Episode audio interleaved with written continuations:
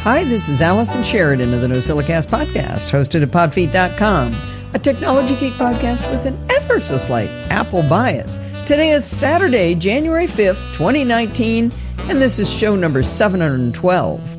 Well, I'm recording a day early because Steve and I are off to C E S on Sunday. I'm really sorry for disappointing the live audience this way, but it, it couldn't be helped.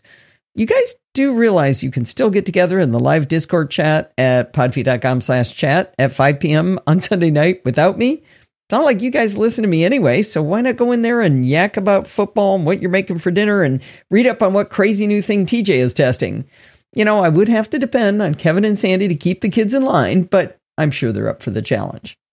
Well, this week I have only one article that I wrote myself, but Bart came in for a special out-of-band Security Bits segment. We were kind of worried that since he wasn't on Chit Chat Across the Pond this week, we'd be going three weeks without a segment and there'd be way too much to cover the following week. Now, when you get to the end of Security Bits, do not tune out when you hear Bart say, stay patched and stay secure, because he sent me an update to read after our recording where he was able to clarify some of what he said. Chit Chat Across the Pond was a total blast this week. I asked Darren Carr, host of the Mac Quadcast, onto the show. Now, you may remember he had me on his show a few weeks ago. He has this really cool standard format of questions that he asks all of his guests, so I thought it'd be fun to flip the tables on him and use his format to interview him. In addition to being a blogger and an audio podcaster all about things Apple, Darren is dabbling in YouTube production and video editing as well. Oh, and I should mention he just happens to be a paraplegic, paralyzed from the neck down. Well, we accidentally skipped over it, but Darren went to the London School of Economics and graduated in nineteen ninety-eight with a B S c in government after he was paralyzed. The weird thing about Darren is he doesn't make other people feel like underachievers. And I'm not sure why. I would be just giving everybody a hard time saying, oh, is it hard for you? Anyway, he's great fun and he has a rather sick sense of humor, so I think you'll really enjoy hearing him talk about all things Apple with a little bit of accessibility thrown in. You can find the interview with Darren under Chit Chat Across the Pond or Chit Chat Across the Pond Lite in your podcatcher of choice. And of course, you can always listen to the episode. Uh, this is episode number five seventy-seven, right over at pod feet dot com. Every year for the last twenty-five or thirty years, I've created a photo calendar for my family. These monthly collages make us all very happy. I can tell they actually like it because once or twice I've tried to opt people out to save money, only to get huge protests and be forced to add them back in. Well, nearly every year I've used Apple services to print my calendars, wavering only once by trying out Shutterfly instead. While I adore Shutterfly for my annual photo Christmas card, their calendar was definitely not up to the caliber of Apple's printing services. I switched back to Apple and I never tested any other services. Now, the project section of iPhoto, where I originally created my calendars, had layout tools that I would put just above mediocre. When Apple introduced Photos as the replacement for iPhoto, I was optimistic that the layout features would be vastly improved. I was severely disappointed on that front. If anything, they went from mediocre to horribly frustrating. Now, Bart also makes calendars with Apple Photos, so he and I used to get together every year to bemoan how awful the process was. It was kind of an annual ritual where we'd get together and go, oh yeah, I hate this, and did you try this? This is horrible. Fast forward to this year in September when Apple announced that they were dropping their own tools for making projects like calendars, books, cards, and more. But they didn't leave us high and dry. They created a plug-in architecture for Apple Photos so that third-party companies could fill the gap. Apple has a support article that I've linked to in the show notes that describes how these new extensions are supposed to work from within Apple Photos. I'm going to focus this article on the extension called Mimeo Photos. Turns out Mimeo Photos is the company that Apple used for all of its print services in the past. In theory, with Mimeo Photos, we'll get the same quality of products, but with a new interface for layout. The old Apple interface was so aggravating, I was again looking forward with optimism to the new Mimeo Photos interface. I should mention that Mimeo Photos isn't the only option available. Motif is another good option for creating calendars and other kinds of projects. I tested both of them, and while they were both really good, I found that Mimeo Photos was more to my liking, but it's definitely worth taking a look at Motif as well. Now, you may never make a calendar yourself, but if my experience is anything like how it works for books or cards or other services, you might just want to give Mimeo Photos a try. To initiate a project in Apple Photos, you go to File, you pull down to Create, and there you'll see choices for book, calendar, card, wall decor, prints, slideshow, and others. If you choose an option, such as calendar in my example, you'll see an icon for App Store. When you go to the App Store, you'll see five other extensions you can add, along with Motif and Mimeo Photos. So there's not a whole lot of extensions in there yet, but it is a really new service. The other services are for wall art, web galleries, and collages. After you install one or more of these apps from the App Store, you'll now see them in your Applications folder, but they don't actually do anything in that standalone environment. You access the applications by going back into Photos, back into the Create menu, and now you'll see your newly installed extensions. It's important to remember, though, that they do exist as applications inside your Applications folder, because removing them from that directory is how you would uninstall them. You can disable them from within System Preferences, Extensions, Photos, Projects, but they'll just be disabled, not uninstalled. I installed one of them with app delete, and I found about a half dozen files and folders sprinkled about my system, so you might want to use an app removal tool to uninstall these like you would a normal application. All right, let's finally have some fun with Mimeo Photos making a calendar. There are two ways of, to add photos to a project. You can start by selecting a series of photos and then choosing File, Create, or you can create the project first and then drag the images onto the name of the project in the left sidebar. Either way works fine, but it's good to know the second option because invariably you're going to realize later on, after you've started, that you want to add some more photos. When you first go into the project created by Mimeo Photos, you'll see an option to choose the start date of the calendar. Right here, I have my second best recommendation tip of all time. You remember my favorite one, right? My favorite one is the one that I teach you guys about naming things delete me that you're going to want to delete later. Anyway, it has nothing to do with this topic, but my second one is right here. My tip is to start your calendar with the first month being February, not January. Here's the problem it solves. How nuts is it at the end of the year? I mean, you got holiday shopping, you're drinking too much eggnog, you've got annoying relatives over. All the things that fill our lives make it too stressful to work on a calendar in December. I used to use, lose my ever-loving mind working on the calendar in December. Now I peacefully do it in January with a start date of February. It's also fun to separate the calendar delivery away from the holidays so your recipients have it to look forward to after all the excitement of the holidays is over. It's a win across the board, trust me. When you start a new calendar project, Mimeo Photos defaults the calendar to the following year. So if you started this in December of twenty eighteen, it would have started the calendar in, in twenty nineteen. But since I waited till January to start working on my project, the year defaulted to twenty twenty. Sure wish I'd noticed that before I started laying out my calendar. I laid out ten of twelve months before I noticed it didn't say twenty nineteen, it said twenty twenty. Now, as near as I could figure, you can't change the year after the project's been started, so I had to start over. So if you take my tip of starting in February, keep an eye on that initial uh, year at the very, very beginning before you start making your project. When you finally get started on your calendar, Mimeo Photos has five sections down the far right-hand panel. You've got Events, Photo, Text, Layout, and Background. If you select Photo, you should see all of your photos in a grid just to the right of the calendar layout itself. You can use the pull-down to choose whether to see all photos, used photos, or unused photos. This can be really handy to make sure you don't use the same photo twice, like I did one year. You also do see little check marks on the ones you've used, but I've managed to look right past that, put the same photo in twice anyway. The Layout tab is what gives me the most joy in Mimeo Photos. I mentioned how, let's call it disenchanted, I was with Apple Photos layouts. One of the things that bothered me was the lack of flexibility of the layout tools. You got a very specific set of options, and that was what you had to live with. The layout options were in very tiny, tiny little thumbnails. They were very light gray on top of white. The interface was horrible. It was really difficult to see what you were choosing. I would often lay out several months before noticing that the photos didn't bleed all the way to the bottom because I hadn't picked my intended layout option. With Mimeo Photos, you get so many more layout options. They're very easy to see, and they're just a starting point, really. I'll describe what I mean by that in just a minute. But first, let's describe a problem to be solved. I collect images from my family members for inclusion in the calendar. They're much more likely to like the calendar if it's pictures they've chosen. That's another tip. Well, one set of family members, who shall remain unnamed, insists on submitting vertical portrait images, not landscape images. With Apple Photos, if you chose a layout that allowed you to put in a portrait mode photo, that meant it dominated half of the entire calendar page, relegating the rest of the images to share the other half. There was no way to change this. This severely limited my ability to equally distribute the photos so everyone was represented. Mimeo Photos has way, way, way, way, way, way more options for layouts. And like I said, they are just a starting point. They even have a section for five plus photos. One of the options is for five portrait photos, where the center one is tall and real skinny, and the other four are a little bit squatter. That let me use a bunch of portrait photos and crop some in height, some in width. Lots of flexibility. Once you drop in a layout, if you click on one of the little blocks representing a photo you're going to be inserting, Mimeo Photos zooms in on that image. It's delightful to have it zoom in automatically like that.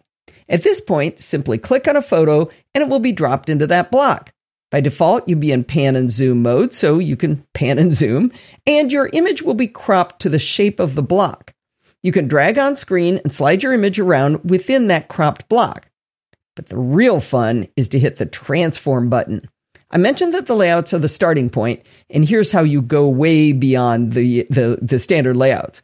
With transform, you get handles on the four sides of the block. These four handles let you expand and contract the sides of the block up to the limit of the images you put in. So let's say that tall, skinny crop doesn't quite work and you need a smidge more width on that image. You can steal it from the other image blocks. In transform mode, you also get handles on the four corners. These handles give you complete freedom to resize and reshape the image block. This came in most handy to me in allowing me to bleed the images all the way to the edge. I like the entire calendar page filled with photos. Why have a border? Some of the layouts do that automatically, but some don't. So being able to override is great. Most of the layouts leave a tiny border between images, which is pretty nice, and I kind of like that. But sometimes I want to override that too, and now I can. If you do transform your images by dragging them to the edge for a full bleed, you may see a pair of inexplicable orange scissors. I had to dig into the documentation to find out what they were for because clicking on those scissors did nothing at all. I couldn't figure out why they were there. Turns out the scissors are an indication that you're cropping your photo. You may be fine with that, but it's nice that it notifies you if cropping was unintended. And by cropping, I mean cropping off the edge of the page. I think the addition of a little tooltip on those scissors would have been nice. With this great flexibility comes the option to have images overlap each other. There's a tool that lets you push images back so you can essentially arrange the layers of the images to your liking. Now, if you're an anarchist and can deal with images that are not orthogonally placed, you'll enjoy Mimeo Photos' rotate option. Obviously, as a classically trained engineer, I cannot endorse such behavior, but what you do in the comfort of your own home is your own business. One of the great pleasures of Mimeo Photos is that when you're transforming your images on screen, you'll see little helpful alignment lines. When you get an image edge aligned to another image vertically or horizontally, you'll see a pink line go between them. You'll also see a pink line if they're aligned on center vertically or horizontally. If you move an image to the center of the page, in either axis, you'll see a green alignment line. This is very helpful to those of us who understand the value of true orthogonal placement. Now, you may be disconcerted to realize that Command-Z does not undo inside Mimeo Photos. So you might drag an image or resize it, and it's like, ah, it looks terrible. I need to undo that. Well, it turns out Command-Z doesn't work because Apple does not expose that undo function within Photos to third parties via a keystroke. I learned this originally when I first used Affinity Photos extension, and I asked Serif why they didn't support Command-Z. They explained to me, though, that it wasn't exposed to them. No worries on either application, though. In Mimeo Photos, just like in Affinity Photo, there's a button for undo and redo. And actually, Mimeo Photos has uh, also has cut, copy, and paste buttons. I'm presuming that Command-C, Command-V, and uh, Command-X don't work either. Well, in addition to being able to add images to these blocks and modify the blocks, you can also change a given photo to be the background for the calendar. Now, that's not something I'd probably do, but I can see those anarchists who think tilting photos off of horizontal liking to put in maybe a nice Hawaii beach sunset behind a series of images. There's another great feature. Let's say you've got five images on screen because you chose a five-image layout, but you really want to squeeze in a sixth photo. In the old Apple Photos projects, you would be out of luck. But with Mimeo Photos, just drag another image on screen. You get all of the same features you had with all of the pre-made image blocks that came in with the layout. So in the words of Captain Barbosa, the layouts are more of a guideline. You have total and complete freedom of layout. I started coloring way outside of the lines when I realized this. I could take a wide family shot and drag it all the way across, put a bunch of portrait photos lined up below, or maybe wide shots on the, maybe on the one on the upper left and one on the lower right, balance my smaller portrait photos in the opposite corners. My creativity was finally unleashed. Well, often when you're creating your masterpiece, you realize that it would look better if you could swap two photos. You could click on each one and hit the trash can to empty the block and then put the images back in the way you wanted them. But you can swap images by dragging one on top of the other. There's an automatic way to do it, but it's really hard to figure out how to do it. I did it once, but when I went back to replicate the process so I could write it up, I couldn't remember how I did it. I started thinking I was crazy. I dragged with the image in pan zoom mode, and I tried dragging in transform mode, but neither one of them swapped the photo for me. I did a search of the fairly limited documentation, which still didn't reveal the trick. I started wondering, maybe I'd hallucinated this capability. Then I remembered I saw the instructions in the quick start that runs the first time you open a new project in Mimeo Photos. Luckily, you could rerun the quick start with a menu button at the top. It kind of spoon feeds you a few options at a time, so you have to wait for it to decide when it's going to show you the tip you need. Finally, I was rewarded with the answer. You can't swap in pan zoom mode, and you can't swap in transform mode, as I'd already discovered. You have to have no photo selected. Then and only then can you drag one image onto the other and they'll swap places. I'm sure glad I finally found that. Like I said, I thought I was going crazy. Well, another way to put images into the little blocks is to simply drag and drop the images from the Photos palette on the right-hand side right onto the blocks. That's not quite as easy as doing the swap thing because you have to go find the other image in your list. And if you have one hundred forty-nine photos to place like I do, that might take a while. Sometimes when you place a bunch of images on a page, you notice that the white balance is completely different between the photos, or maybe one was crooked and you never noticed it. If you double-click on an image that you've placed into Mimeo Photos, it will launch the standard image editing functions of Apple Photos. You can also choose from a list of filters, and you get access to the crop tools where you can rotate the images so they're straight like nature intended. I didn't mention it up front, but when you first start your project, you go- do get a list of a whole bunch of different templates for the overall calendar. I'm kind of boring. I always pick the one that has the most photos in it and I move on. So I didn't actually look at a bunch of the templates. So I can't really tell you whether it's real valuable to have a lot of them, but they are there if you need them. Now, if you'd like to add text to your calendar pages, you have full flexibility to do that within Mimeo Photos. In the side panel, you can add an empty text box, and some of the template layouts come with text boxes. You can easily change the font, the font size, the color, and even add an outline to your font. Now, I'm a, not a big user of this kind of feature, but I can see those anarchists with the Hawaii sunset background and jauntily tilted images wanting to write Aloha in nice big script across the page. Now, you may want to add events to your calendar beyond the standard holidays you can add by default. You might want to add Great Aunt Martha's birthday so no one forgets it like they did last year. You know how she gets when you forget her birthday. The Events tab lets you edit the existing holidays and add new events, like Great Aunt Martha's birthday. You can even add an image to the event, so a picture of Great Aunt Martha might be a helpful reminder. I went in and changed Columbus Day to Indigenous Peoples Day, which made me feel like a progressive person. The only big beef I have with Mimeo Photos is that I can't print a proof of my entire calendar. With the old Apple Photos projects, I could print to P D F. This allowed me to send the proof off to my family members for final approval. It wasn't uncommon for someone to point out, like I did have mentioned a couple times, that I'd put one photo in twice, or maybe I'd forgotten someone in a place where it would have made sense. The only way I figured out to make a P D F proof is to take a series of screenshots using Clarify and then exporting that to a P D F. This is a very tedious process, but I was able to find some serious mistakes I'd made when I did that. If you hit the edit button so it switches from eyeball to the pencil when you're in Mimeo Photos, it takes you to a mode where you can see the top image collage and the month calendar at the same time, and it's kind of small, so taking screenshots from this view might be even better than the way I did it, which was taking, what was it, twenty-four plus the front and the back, twenty-six screenshots. So I'd have taken around half as many screenshots if I'd done it that way. Well, after I fix this mistake, you can be sure that's the way I'm going to do it next time. But if anyone has any ideas for a better workaround of this problem, I'd sure be interested in hearing about it. I just want to print to P D F. I promise I'm not going to print this thing myself. I want you guys to print it. Well, I suppose I could do a screen recording while I use the little arrows to flip through the months one by one. Well, I wrote to the developer, and I had a lot of tr- trouble conveying my request. We went back and forth about six times before they figured out what I was asking. Once they understood me, they said, and I quote, "Currently, we don't offer a P D F export feature, but this is a very popular feature request."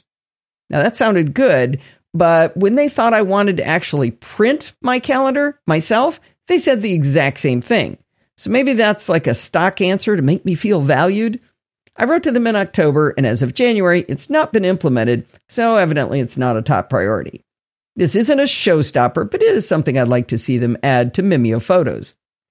Now, I haven't completed my calendar, so I can't speak to the quality of the final product from Mimeo Photos, but I have no reason to suspect it will be any better or worse than the great quality I've come to expect from Apple Photos projects, since Mimeo Photos were the people printing them before. I will certainly let you know if it's not amazing as always. In any case, I'm actually having fun working on my calendar this year, so that's half the battle won right there. I mentioned a little while ago that I was working on an enhancement to the Amazon affiliate links for people outside of the United States. For each country, I have to create a completely new login and get paid separately by each account, so it's kind of a big hassle to add a country. If you believe that your country would be, you know, gung-ho on this whole topic, I would definitely consider adding them. For uh, So for this reason, because it is kind of a hassle, I've only done Canada, the U K, and Germany. The enhancement is that now if you click on any Amazon affiliate link I post in an article, you should be redirected to your own store automatically, if you're from one of those countries. Now, Bart checked in from Ireland, and uh, the U K store is his location, and it worked for him as well. Now, the reason I had trouble setting this up was pretty interesting. When I create one of those links, I get to choose between a text link, an image link, or text plus image. I had to write to Amazon to figure out why my links weren't working, and it was because only text and image links work, not the text plus image links. So from now on, if I feel compelled to include an image, I can't use their little text plus image. I'll have to use a regular image and then just add the text link manually to it. It is not a big deal at all. This should mean, though, that you won't have to remember to go to podfeet.com slash Amazon and find your country and all the blah, blah, blah. Now, just hit any Amazon link of interest and you'll be able to see the product I'm talking about if it's available in your store. Hey, in the show notes, I included an Amazon affiliate link to the new speakers I bought Steve for Christmas, the Polk T fifty one fifties. Test it out. It's an easy way to find the products I talk about, and a small percentage of what you spend may go to help the show.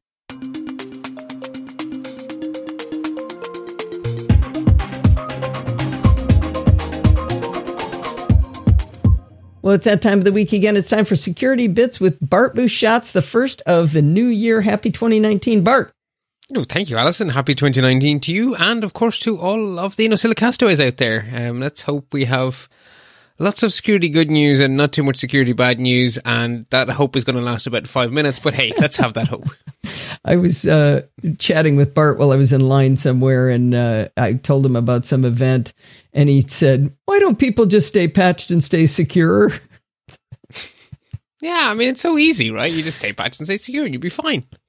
I'm on a um, or not. message group for a, um, a Mac users group, and there's a couple of people who really know what they're talking about who run the group, but the one guy is always arguing with me about things like, he doesn't think clean installs are a good idea, and he doesn't ever give somebody a hard time when they go, "So I'm on Lion," and oh jeez, I mean, there was a woman I on, know people like that who is uh, her machine is capable of High Sierra, but she's back two or three revs before that. I'm like, sweetie, do it. Maybe this is why things aren't working well. She says it's working fine. If she's only playing solitaire, I guess. As long as you're not connected to the internet, right? Yeah, that, that is that is the scary one, all right, for sure. Yeah. All right, well, we should probably kick into gear. Speaking of connecting to the internet, uh, Microsoft released an emergency fix for a zero-day on Internet Explorer. So if that's how you get on the internet, make sure you have that one patched so that you stay secure. Are they still um, publishing I E? Windows seven ships with I E eleven as the default browser, oh, okay. With Edge as an optional extra. Okay, but from Windows eight on, it's been Edge? I don't know. Windows eight sort of is gone from my universe. My yeah, universe nobody, contains nobody Windows seven and Windows ten. Yeah. It's sort of like the Vista of, of Windows is... The, or the other Vista of Windows is, you know, they have a hit and miss, a hit and miss, I guess is how it goes. Yeah, maybe even yeah, Windows worse. ten Yeah. Yeah, Windows ten is Edge by default, with I E if you want to go hunt for it, and Windows seven is the opposite. It's I E by default and Edge if you want to go hunt for it. So. Okay. But that's uh, the, the, we are now in the year where Windows seven dies. Actually, no, sorry, it's twenty-fourth of January twenty twenty, so... One year away. Oh, huh? A little bit more, a little bit more, but not long, not long. So that'll be nice.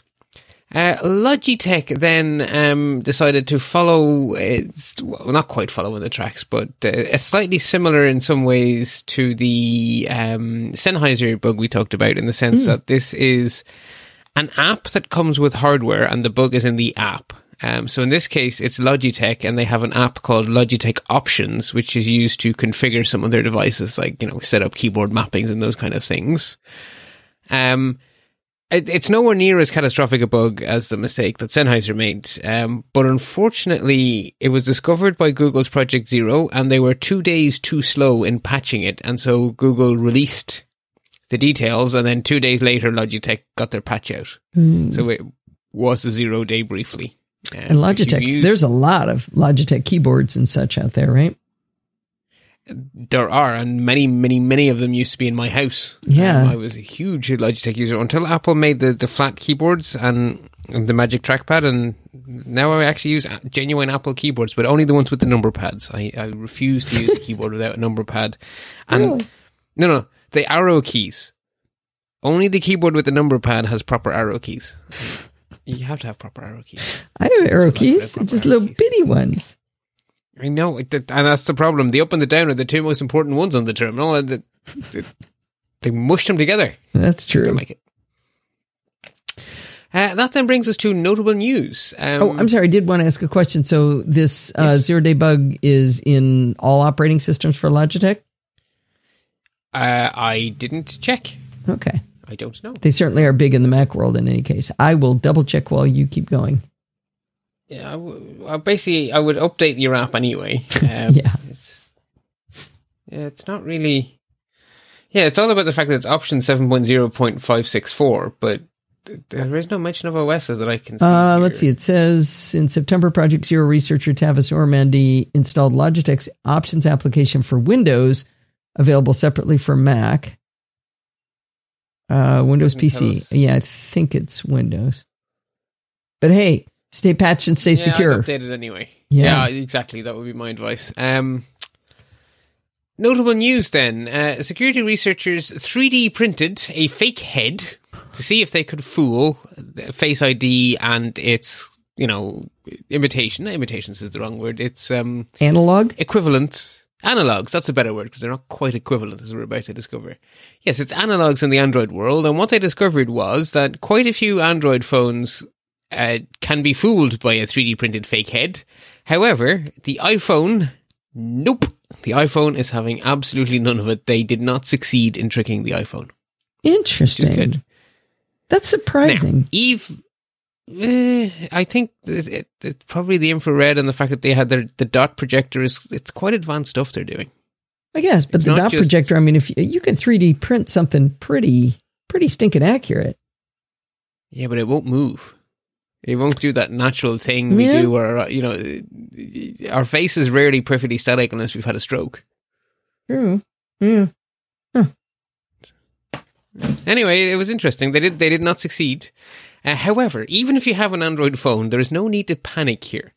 Because even though the uh, a good number of the Android phones did get tricked, it wasn't exactly a practical attack. It involved sitting someone perfectly still in front of, like, I think it was ten cameras while they scanned their face. This is not an attack you can do in the real world, at least today. The day may come when it is a real world problem, and at that point in time, you can start worrying. Or a high value target, so... right?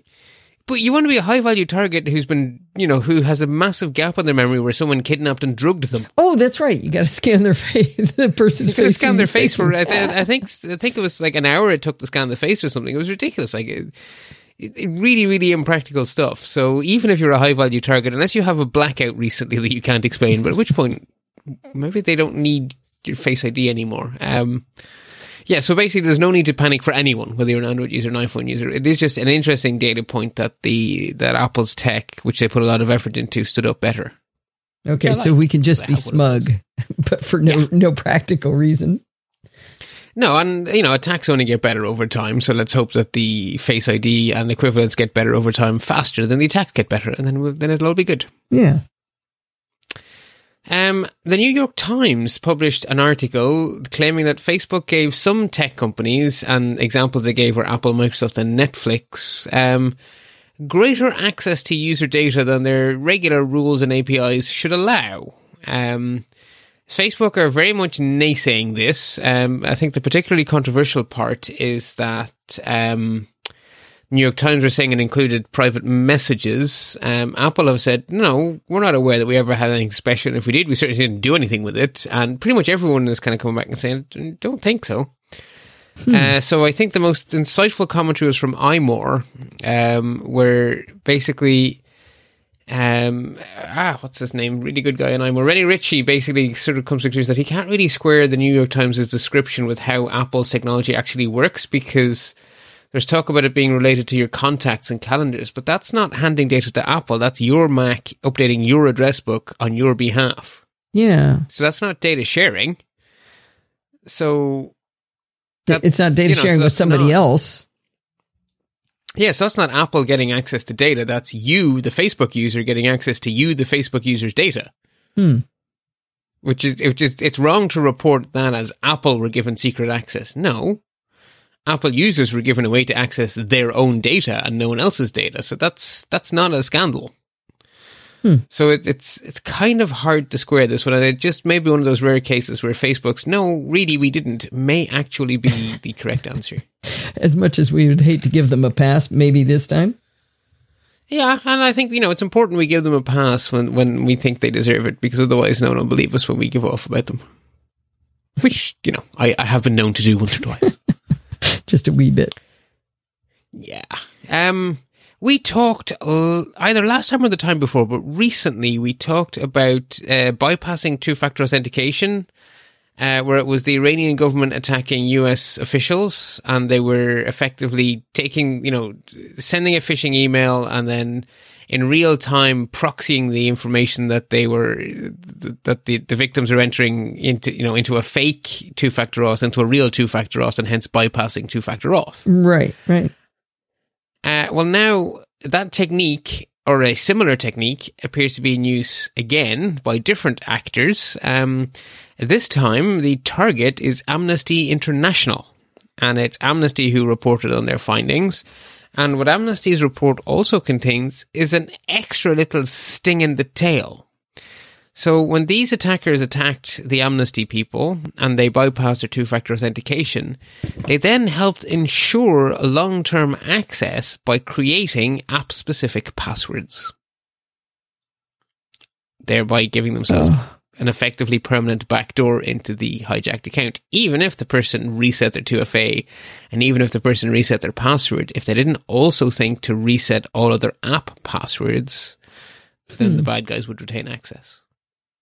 So it's were clever, they stealing devious. accounts of people who donated through Amnesty International, or no? Much worse, much much worse. They're att- at trying to get themselves permanent access into the mailboxes of important people within the organization.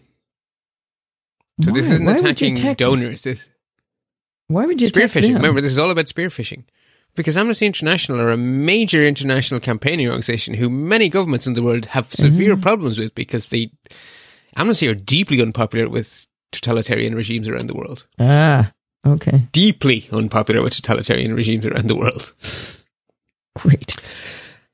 Um, inspired, I presume, by the Australians, the Indians have decided that they would like to do the same. So the the, the Indian government has published a proposal for a government law to uh, force the breaking and removal of encryption. Um, so at I the moment, it's just a proposal. Slowed down or stopped or some normal sense. Well, something. Okay, the last story I saw was that a new proposal was published literally days after the Australian law mm. went into effect. Okay, maybe I'm maybe I was wishful remembering. It, it's been on and again, off again for a while. This is by no means the first time this has been floated in India, um, but this is a fresh, a fresh proposal. You know, my brother once told me that many ills in governments in the world and, and the way we treat each other could be solved with education. Yeah. This seems like one of those cases where, can we teach you some math? Yes. Explain to you why, why this can't be true. You can't do this. You can't have your unicorn. Right. No unicorns for you. And then the last story we have is in, in important or notable news is one that you sent along. Um, so a few weeks ago, we talked about hackers hacking people's internet-connected printers so that the printers would spew out messages telling people to subscribe to PewDiePie's channel on YouTube so that PewDiePie would return to his position as the most YouTube-y YouTuber in right. existence. Right. Well, the same pair of hackers have struck again, but this time they're not printing onto paper. They're displaying messages on television screens. Um... The Verge reported the story, and rather annoyingly, it's low on detail. So I don't fully understand what's going on, but I have a theory. So this comes with every disclaimer you can shake a stick at. This is my educated guess. What I think is going on, because, okay, so the, the facts we do have is that this seems to be happening to people whose tellies have Chromecast functionality. Either built in and or a Google, separate Chromecast, right?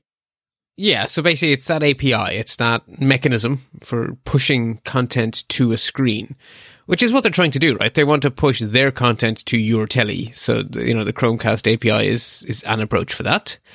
Uh, the Chromecast A P I is, of course, designed to be used within a LAN. And within a LAN, you have a very, very different security posture to what you have on the internet. So it is quite normal within a LAN that a Chromecast would be set up to not have a username or password or anything, but just to accept content, because that's what we want to do. We want to just push stuff at the screen. Uh, now, Google's response has been disable U P n P. And that struck me initially as a bizarre, utterly disconnected, what? Why? What has that got to do with any of this? But I think I get it. Hmm. There, we have talked a few months ago about the fact that there are some really nasty known and patched vulnerabilities in U P n P, and there are millions and millions and millions and millions of routers that no one has ever thought to put a patch anywhere within a million miles of. Okay. So if you use the U P n P hack to enable effectively remote access to stuff on the LAN, because that's what Universal Plug and Play is for, and you combine that with the fact that Chromecast is designed to allow anything on the LAN to push at a telly, well, don't you then have the ability to push a video from anywhere on the internet at someone's telly without there being an actual problem with Google Chrome? Oh. Well, why wouldn't that work on an Apple T V and a Fire T V stick too? It, I don't know is the answer, because mm-hmm. Apple have a whole bunch of crypto and stuff, so it may not be as easy to do. And I have no idea how the Fire Stick works. Right, right. I, I don't fundamentally see why it couldn't work against others, but I think there are probably many, many more Chromecasts on planet Earth than there are Apple T Vs on planet Earth, especially given that some tellies have the functionality just built in. Yeah, there are a lot of Fire T Vs, uh, a lot more than there are Apple T Vs, so that's why I was asking about that one too, but... Uh... Interesting. Uh, well, I don't know. I don't know how that works. As of the time I sent it to Bart, the the hackers had a website up that allowed you to watch real time how many uh, T Vs they claimed they were controlling, and it was somewhere around thirty-eight hundred of them when I was watching it. And I sent it to Bart, but by the time he saw it, it had been shut down. Yeah, it had that uh, that message that um, Cloudflare puts up on the server behind the thing they're hosting is dead. By the way, the hackers said to turn off U P n P on that site well, when it was. I guess that's how up. They're getting in then. Yeah. So that might be why uh, Google is saying that. But like you say, you should be able to have it up if it, if you've got it patched correctly. I mean, we don't. You course. should. Not that you not that you really should need U P n P in this day and age. U P n P has other issues as well. So it's probably, unless you know you need U P n P, you should probably have it turned off. That's sort of been the standard advice for a couple of years now. But within the last year, the prevalence of unpatched routers with well-documented, well-known, well-understood U P n P vulnerabilities is just shockingly high. So I think we can put two and two together here, and we're probably pretty close in the ballpark of what's going on. You know, we probably, so patch your router. we probably should put on our, our list, uh, I guess, for next year, when you go home for the holidays to visit your family, patch the routers. That's Yeah, that's really good advice. I've or never make done sure that. They're patchable. Yeah. Yeah, I mean, I, I, I went, my, my Christmas was, was uh, evangelizing one password. Ah. Which is, I think, a useful way to spend Christmas. Um, But yeah, no, that's another one to pop onto the list. Um, I think previous Christmases, it was convincing family that they needed a password on their Wi-Fi network at all. Baby steps, baby steps, right? Yeah, so baby steps, exactly. So wow. I think one password was quite a big step, actually. So it's been kind of a productive Christmas. Yeah. Did you actually get some people converted? I did. Oh, yes. Wow. Um, well, it, it helps that the patriarch of our family decided to gift the not patriarchs of the family at one password Families membership. Ah, there you go. There you go. So it's much harder to say no to something someone else pays the bill for. Yeah. My uh, my immediate family is all using it uh, to, to the best of my ability, but uh, did run into a few relatives who pulled a piece of paper out of a drawer and that was right next to the computer. It's like, oh my gosh. Marginally above a post-it note on the computer. Well, marginally. And- And the password, every password this person has ever had that they've shared with me, every Wi-Fi password, it has the same combination of things in it. So I'm relatively certain I could get into their bank account. It would not take me very long to figure it out. A few permutations and you'd be in. Yeah, yeah, probably.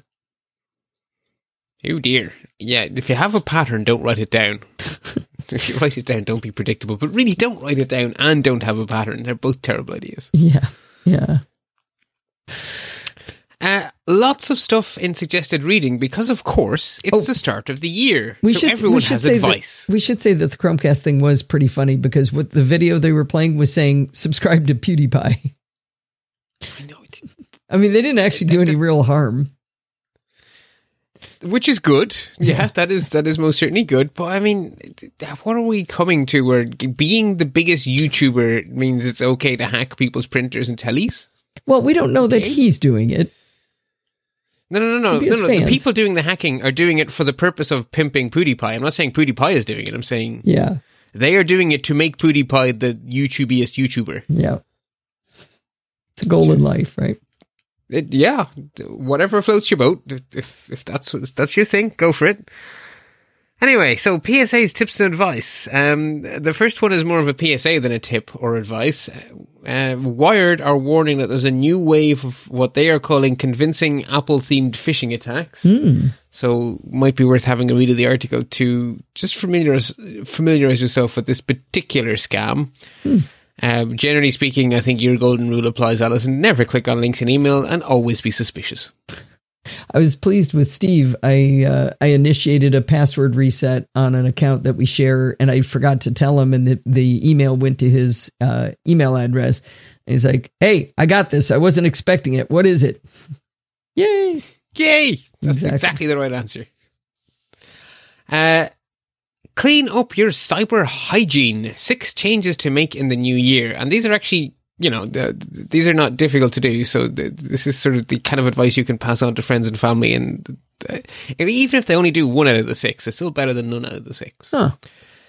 Uh, U S CERT then took the Christmas period as an opportunity to remind people how you should go about securing those devices that Santa brought for you. So again, simple practical tips from the U S uh, Computer Emergency Response Team, which is what CERT stands for. Oh, that's neat. Uh, TechCrunch decided to take the opportunity to proselytize password managers. Cybersecurity one oh one, why you need a password manager. Yep. And then one I came across, uh, because it's from an app that actually uses this feature. What is app notarization on a Mac and why should I care? And this, this is going to continue to become a bigger thing over time as, as Apple rolls more of this stuff out. Excuse me.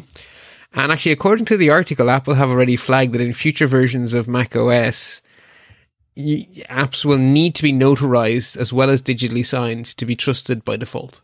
Yeah, and I'm trying to remember what notarization was separate from being signed. I remember they announced that, okay, and I forget so, what it was. So it's being signed with a very small plus. The app is submitted to Apple, who run security scanners over it and then certify the fact that they have run their security scanners over it. Hmm. So it's basically Apple as A V as a service. Hmm. Interesting. And of course, they don't tell us what's in those scanners because that would defeat the purpose. It's a cat and mouse game. You don't right. give away your secrets. Huh. But basically, whatever whatever automated malware scanning they're doing on the App Store, that malware scanning gets done on these apps, and then they digitally sign a uh, proof that they have been scanned. Hmm. So then your Mac gatekeeper, in fact, the gatekeeper feature in your Mac can check the digital signature, check the verification, and then basically know whether or not the app has been notarized. And right now, notarization is basically a bonus extra, sort of like, oh, this developer's being really good. But the, the proposed future is that notarization will be required for an app to run without popping up a warning. Would this help with, um, I forget the app that had this happen, where somebody hijacked or, or put up a, a fake version of the same piece of software that they injected code into? Um Was it Handbrake? Uh, well, no, did, yeah, so the problem with Handbrake was it wasn't signed. Right. But, which means but that anyone can edit it. Right, but then they so have if the app is problem. signed. Right, so it doesn't it doesn't address it, it doesn't address injecting code into a signed app, because as soon as you inject code into a signed app, the app ceases to be signed.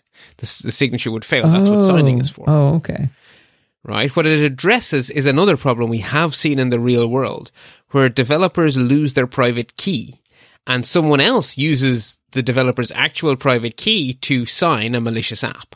Okay. So the app then appears to be from the legitimate developer, but it's actually not, because okay. they've lost their key because they had some malware that just, you know, emailed out that file subtly behind their back. And the thing with the digital copy is, like, if I steal your car, you know your car is gone. If I steal your password, you have no idea that I have it too. Uh, right, right. Okay, so they had it, but someone else had it too. Okay. Exactly, because, yeah, when you steal a digital copy, the, the, the owner is not deprived of anything. It's just that the owner have lost their um, secret, their, you know, their exclusive use of that key. And so the, a real problem was that malware would show up that was legitimately signed by someone who'd stole, you know, legitimately signed by a key that was illegitimately acquired, if you get what I mean. Uh, and Apple, of course, could stomp on them after the fact, but it's much, much easier if you use notarization. You can spot malware before it gets notarized, okay. and therefore you don't have to pull it back. You just stop it running in the first place, and that is always better. I wonder if they'll do that on things like extensions. I would imagine that the technology is going to get pushed ever further, yeah. Yeah, cool. Yeah, yeah, definitely cool. And then there's a bunch of other stuff. Uh, Intego have protect your kids on iOS devices with parental controls, how to protect your Facebook account, a walkthrough, how to secure your Twitter account, how to secure your Instagram account using two-factor auth, how to remotely help someone fix their iPhone, iPad, Mac using messages and screen sharing.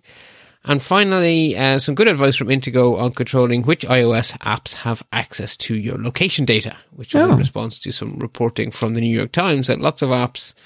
You know, something occurs, share that information too widely. Something occurs to me uh, when I'm looking at, we've always got all these how to protect this account, that account, that account. The one thing I don't have two-factor authentication on that I think I should is WordPress. And I looked into it, and it yes, seems like you have to go server. find a plugin to do it. You would, yes, because someone has to... Yeah, it would be a plugin. So then you got to figure out who do you trust. Right, but that is always true with two-factor auth. You can right. write your own plugin. The A P Is are open, yeah. so don't. Get... Or you could get a hosted solution that has a plugin from someone you trust. But yeah, yeah, no, I mean, you do need. Yeah, it does come down to someone you trust, definitely. Right. Anyway, it's an interesting one, actually. Yeah, yeah. So you haven't done it either. No, I don't like commenting on what I haven't. Oh, sorry. I'm sorry. But uh, yeah, it's something to I've been looking into. I want to I want to learn more about it. No, that's interesting. Feel feel free to share your research. All right. Uh, okay, so notable breaches and privacy violations. Um, Twitter had a bug which allowed more, we've basically allowed apps that shouldn't have been allowed access to your direct messages, access to your direct messages. Now, this is all in the past tense. So the bug was real and was live, but there's no evidence it was ever used, and the bug has now been fixed. Uh, Facebook had some similar issues where there was a bug in their A P I, which in theory meant that unpublished photos were accessible. But again, there's no evidence that it was actually used and has now been fixed. And unfortunately, much less good news for nine hundred ninety-seven North Korean defectors. Um, they got their data stolen and leaked online. From... Which cannot be comfortable. What kind of... From North Korea. No, that's where they're from. Where was the data stolen from? I don't think it was stolen. I, I don't believe it was stolen from any one place. I think they were basically doxxed.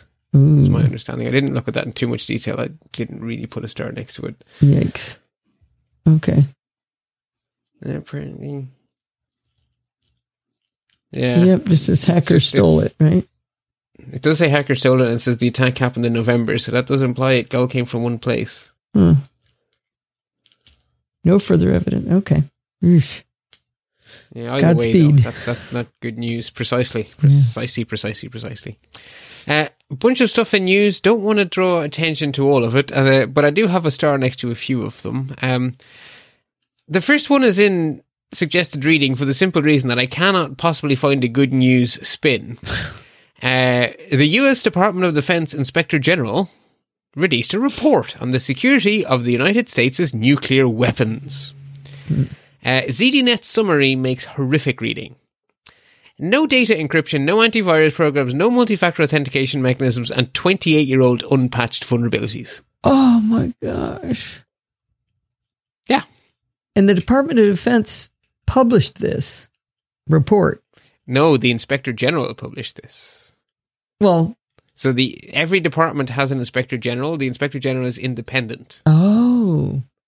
You always know more stuff about my government than I do. I did not know that. Yeah, so the I D, every every department's Inspector General's job is to basically be the cop who's on their side, but is not, does not report to them. He reports on them, which is a very different job. That's one of the, one of the, I mean, goodness me, it's hard to keep track, but one of the Trump scandals about one of the Trump secretaries who did have to resign in the end because of ethics issues. And I don't even remember which one because there's been so many of them. But one of them was fired for attempting, as the secretary of his department, attempting to replace the I G with a stooge. Oh, jeez. Okay, so that's, yeah. that's why you know that in particular? That's why I know that, because thankfully it failed.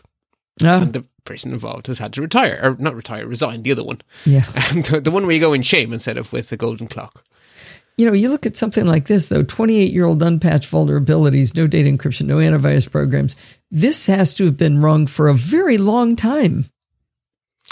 I believe that the, the logic would go something along the lines of, yeah, yeah, yeah, but they're air-gapped, it'll be fine. And then you start to point out that almost nothing is actually air-gapped anymore in twenty twenty and twenty nineteen. Right, right. Because people will insist on plugging stuff into the internet. So while twenty years ago it would have been fine to have known vulnerabilities in something that there was no way to connect to. It's like, if there is no attack surface, there is no attack surface. But attack surfaces have this horrible habit of popping up. Because we keep on, we want all of our information now, now, now, now, now, and everywhere. And we want, you know, like the president can sit in the Situation Room and see live video footage from a drone flying halfway around the world that's in the middle of shooting bin Laden in the face. I mean, it, you know, these things are not air-gapped anymore. Yeah. And that sort of needs changing. The point of an I G report is to light a fire under people's backsides. I hope so. So there's our silver lining. I found it. I found it. um, Google then got themselves into an interesting bit of trouble with their... Um, they basically have people inside Google who are responsible for monitoring Google's privacy. And one part of Google was keeping secrets from the part of Google that's supposed to be overseeing how Google deals with user data. And that's not good. Um, I think actually, to be honest, I think the real story, The Intercept have the original reporting, and that's what I've linked in the show notes primarily, but the related opinion piece underneath from iMore is actually a more interesting read. So I would suggest you read the opinion piece, oh. and then you can refer back to The Intercept if you want the, the, the facts that triggered the opinion. Okay. Um, and there's a bunch more stuff there. Um, don't really want to go into detail. Uh, opinion analysis. Um, some interesting research being published. Oh, can you take the giant big note to self out of that before you publish the show notes? Yes. Uh, unfortunately, I haven't been able to do what it commands, so I've I've skin I've skimmed it, and it's an interesting idea. But basically, some very smart people have proposed a new way of designing how information is stored in such a way that it's possible to have modern machine learning in such a way that isn't a complete and utter Big Brother hellscape. So we need people to reimagine these kind of things. Um, you know. It's good to see this kind of idea out there and getting published. And it's written in a really nice and approachable way. So you may find it actually a very enlightening read. Yeah. And then I also, in the opinion and analysis, want to draw attention to some very clever reporting by Brian Krebs. So Brian Krebs' hypothesis was that you it might be interesting to see how many of the top one hundred companies on planet Earth, apparently there's something called the Global Top one hundred Companies list. Uh, so he went on to all of their executive pages on their websites to see if any of them listed anyone with responsibility for security at the top-level executive team. Huh. Because that would give you an, an interesting insight into the mental state of industry. How seriously does industry really take security? If they have a marketing guy at the top level and they have, you know, a product guy at the top level, whatever. Might even have they a have woman no one at the top level. Sorry, I meant guy in the gender-neutral sense. Uh-huh. Um, apologies. If they don't have anyone at that top table with responsibility for security, then clearly security is less important to that company than marketing and and I'm whatever sure else. Got legal and finance and all that, but exactly. So all the portfolios that do make it into their top-level executives tell you where the priorities lie. So he basically took the top one hundred list of companies and did the research. And what he found was that it's marginally more than one-third list a security person on their executive team. That's not good. You would think Hopefully just having G D P R responsibility would make you want somebody up there with you. Yeah, so I think G D P R is likely to start to nudge that statistic in the right direction over the next few years, and the Cambridge Analytica stuff that all broke in twenty eighteen, I would imagine would start to nudge this, because as bad as this is, I'd say if you did this five years ago, it would have been like five percent or something. So I guess. It probably is trending in the right direction, just a little on the slow side. Yeah. Uh, a bunch more interesting stuff in there. One, I guess, that may prove to be interesting in the future. Stick a pin in it. But there's um, some new U S B C technology being developed at the moment that could give you basically cryptographically secured um, verification of devices, so that if someone plugs in a, a messed with U S B C device, your computer may be able to detect that before it actually starts to accept data or power from the device, huh. Which is an interesting idea. So we'll see how that develops over time, but some security on the U S B C port would be no bad thing. So I'm hoping that develops into something that we can talk about in detail later.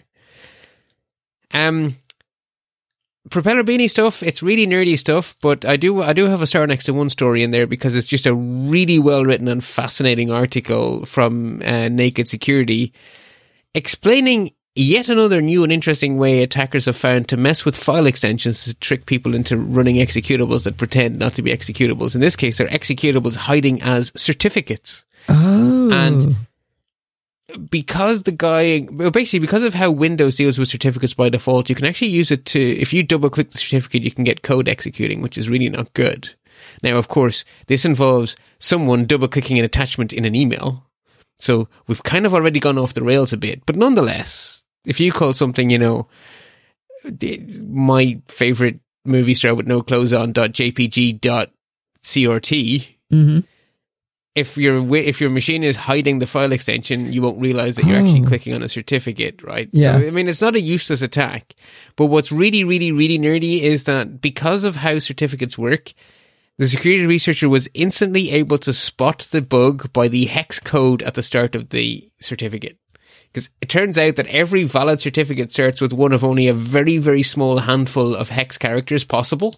It's basically impossible for a valid certificate to not start with a really small subset of characters. Huh. And basically, so he is such a nerd that when he saw minus, minus, minus, begin certificate, minus, minus, minus, U E S D B B Q, he went, oh, no, no, no, no, no, no, no, no. because apparently no certificate can start with U E S. Wow. And I, I mean, he explains it so well, and it's really human friendly, but it's just like, okay, this is what it takes to be a security expert. You genuinely do need to be this observant. Right, right. It's, it's, oh, that's funny. I was fascinated the whole way through. It's just such nerdy fun. Yeah. Oh, that's great. I almost made it a palate cleanser, but I thought, no, that is actually taking things too far. It's quite that. But I do have two palate cleansers for you. Oh, goody. I have a quick and easy one and one that takes a bit of effort. So we'll start with the quick and easy one. Um, every year, Steve does the wonderful rendition of "'Twas the Night Before Christmas." Uh, to me, Christmas hasn't come until two things happen. Actually, no, three things. Among the many things that make Christmas, I, I have three genuine traditions I do not miss that are audio.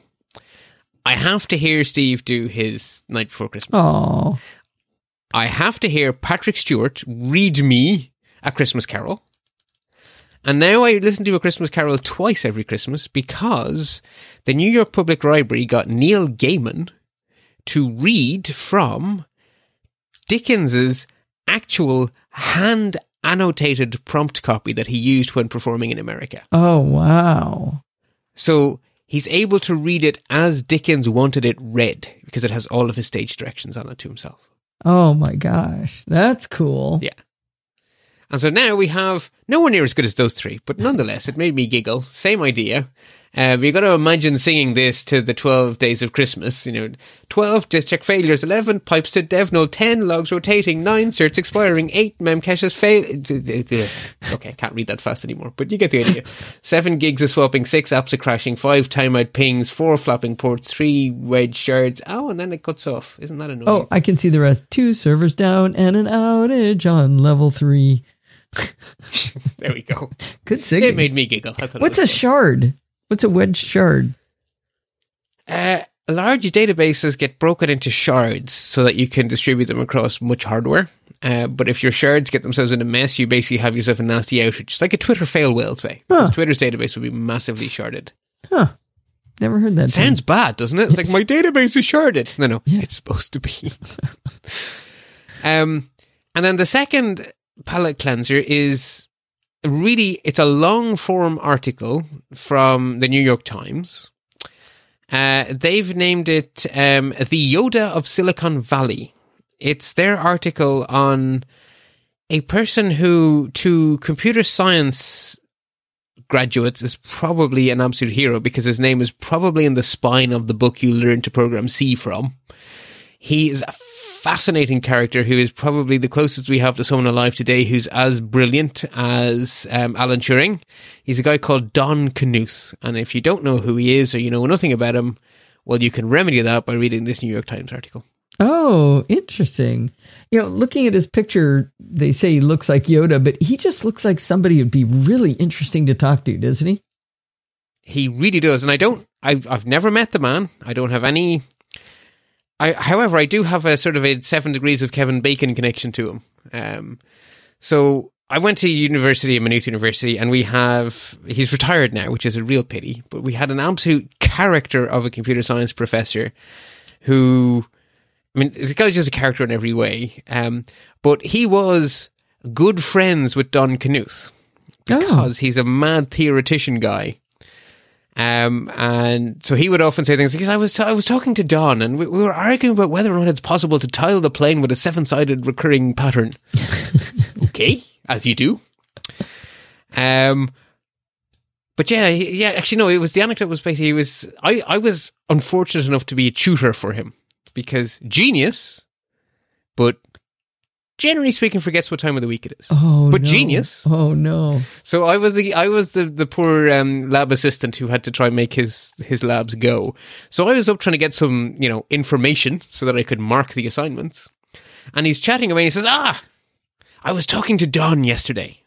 When he meant Don Knuth. And we were having a big argument about whether we could tile the plane with a seven-sided object. And Don said it couldn't be done, but I thought he was wrong. So I did it. Here we go. Here's a seven-sided tile. I was like, okay, this sounds very fascinating.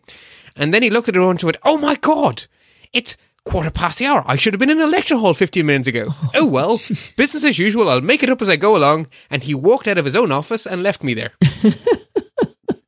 with no marking scheme. Wait, what do you mean with no marking scheme? What does that mean? I'm supposed to be marking the papers his students handed in. Yeah. And I have no marking scheme. What is a marking scheme? How many marks are awarded for every part of every answer?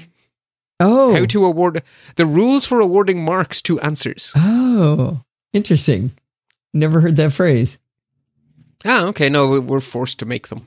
To it, uh, like, I mean, I, uh, I was, you know, I, I, I taught information processing, C S two thirty, for three years, um, to make a bit of extra income while I was a postgraduate student. And I can tell you, the most difficult part of writing exam papers is not writing the questions. Huh. It's writing the sodding marking scheme. Huh. Because for the purpose of making sure the exam is fair, your marking scheme has to be usable by anyone, and they should get the same grade you got when they use your marking scheme against the answers you were given. Oh, even though you're talking about partial credit. Right. So you have to write up the rules for how you assign the partial credit. So in a math and computer science and uh, science in general, that's not as hard as, can you imagine doing that if you were in, uh, you know, a literary professor? I know. I, I, that thought crossed my mind many times as I was struggling to do it for my fairly, you know, unfortunately not every question in computer science is yes, no, true, false. They're not all binary, I'm afraid. Right. Um, but it's better sort of than... Have to, you know, yeah. Yeah. Well, there's zero binary, right? It's all, well, in your opinion, describe. And then you have to do things like, you know, must show extensive use of references, so many marks.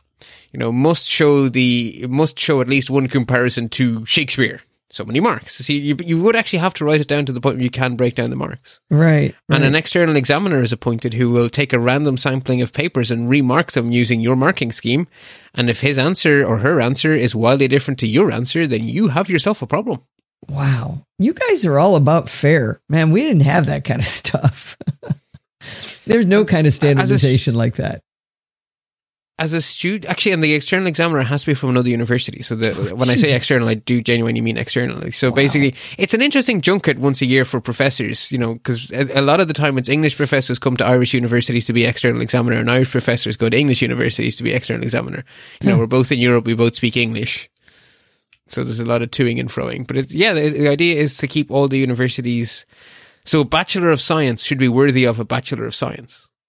Well, I guess it would eliminate that problem I had. I remember I told you on the show about uh, my teaching assistant asked me out the uh, weekend before finals, and then I said no, and he gave me a B, and oh, he God. gave an, yeah, that's exactly what it's designed to prevent. And he gave an A to a guy, a friend of mine, who had joined the class two weeks late in a ten-week quarter, and he had told the guy just copy Allison's the first two weeks of Allison's uh, uh, lab notebook.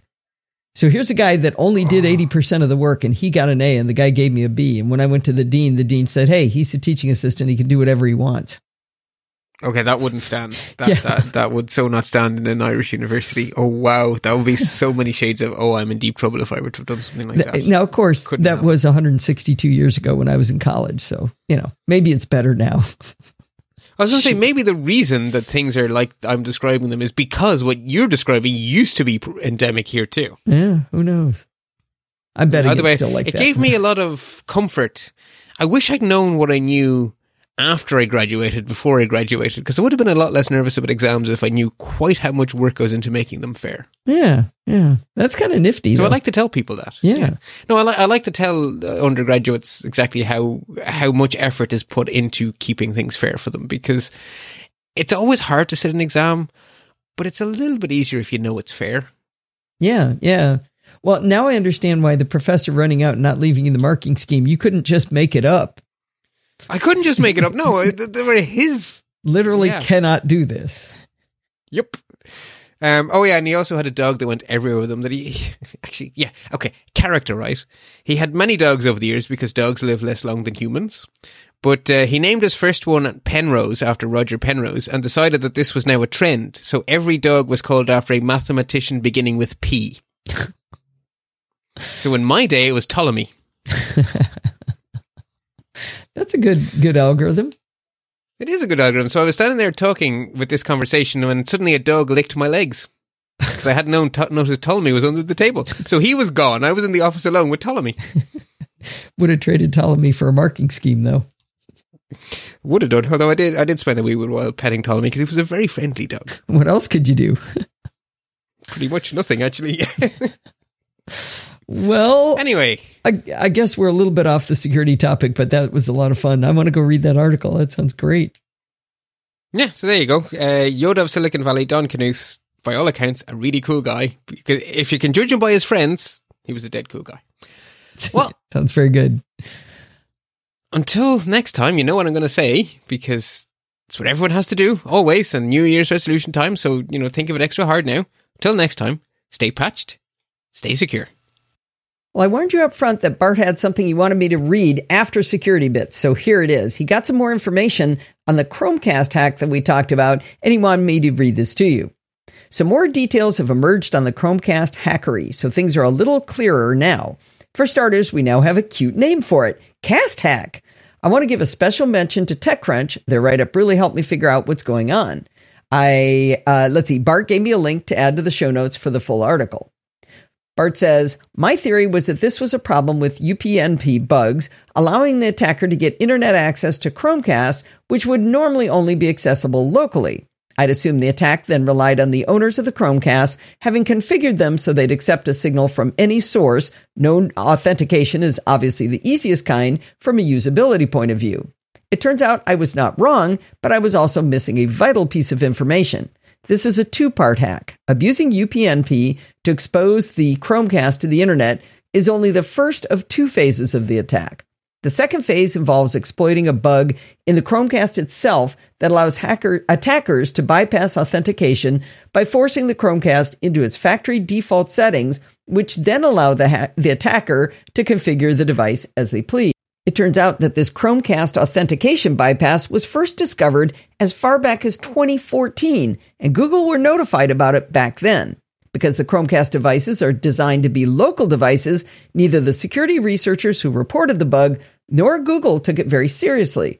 And four years later, it remains unpatched. Google have now promised they'll get a fix out soon. So for now, the correct advice is still to disable U P n P on your router if you don't need it. It's a troubling protocol that is exposing you to a substantial risk. Why take that risk if you don't need to? If you're one of the small number of people who really do need U P n P, make sure your router is still supported by its vendor and still receiving software updates, and that you have the very latest updates installed. If your router is out of support, bin it and get a new one. You can't be safe if you connect to the internet through an unsecurable router. Okay, now that's going to wind us up for this week. Do not forget to send in your dumb questions, comments, and suggestions. You can do that by emailing me at allison at podfeet dot com. You can follow me on Twitter at podfeet. Remember, everything good starts with podfeet dot com. You want to become a Patreon? podfeet dot com slash Patreon. Want to join our Facebook group? podfeet dot com slash Facebook. Want to join our Slack group? podfeet dot com slash Slack. Been having a lot of fun talking to Marianne about good uh, text editing apps for the iPhone in there. All kinds of fun happening. Want to join our live chat room? podfeet dot com slash chat. And if you still want to go look for the Amazon affiliate links, you can go to podfeet dot com slash Amazon. If you want to join in the fun of the live show, not this Sunday, but next Sunday. Let's see, today is the fifth, so the sixth, there will not be a live show, but seven days later there will be. You can do that by heading on over to podfeet dot com slash live on Sunday nights at five p.m. Pacific time and joining the friendly and enthusiastic NoSilla Castaways. Thanks for listening and stay subscribed.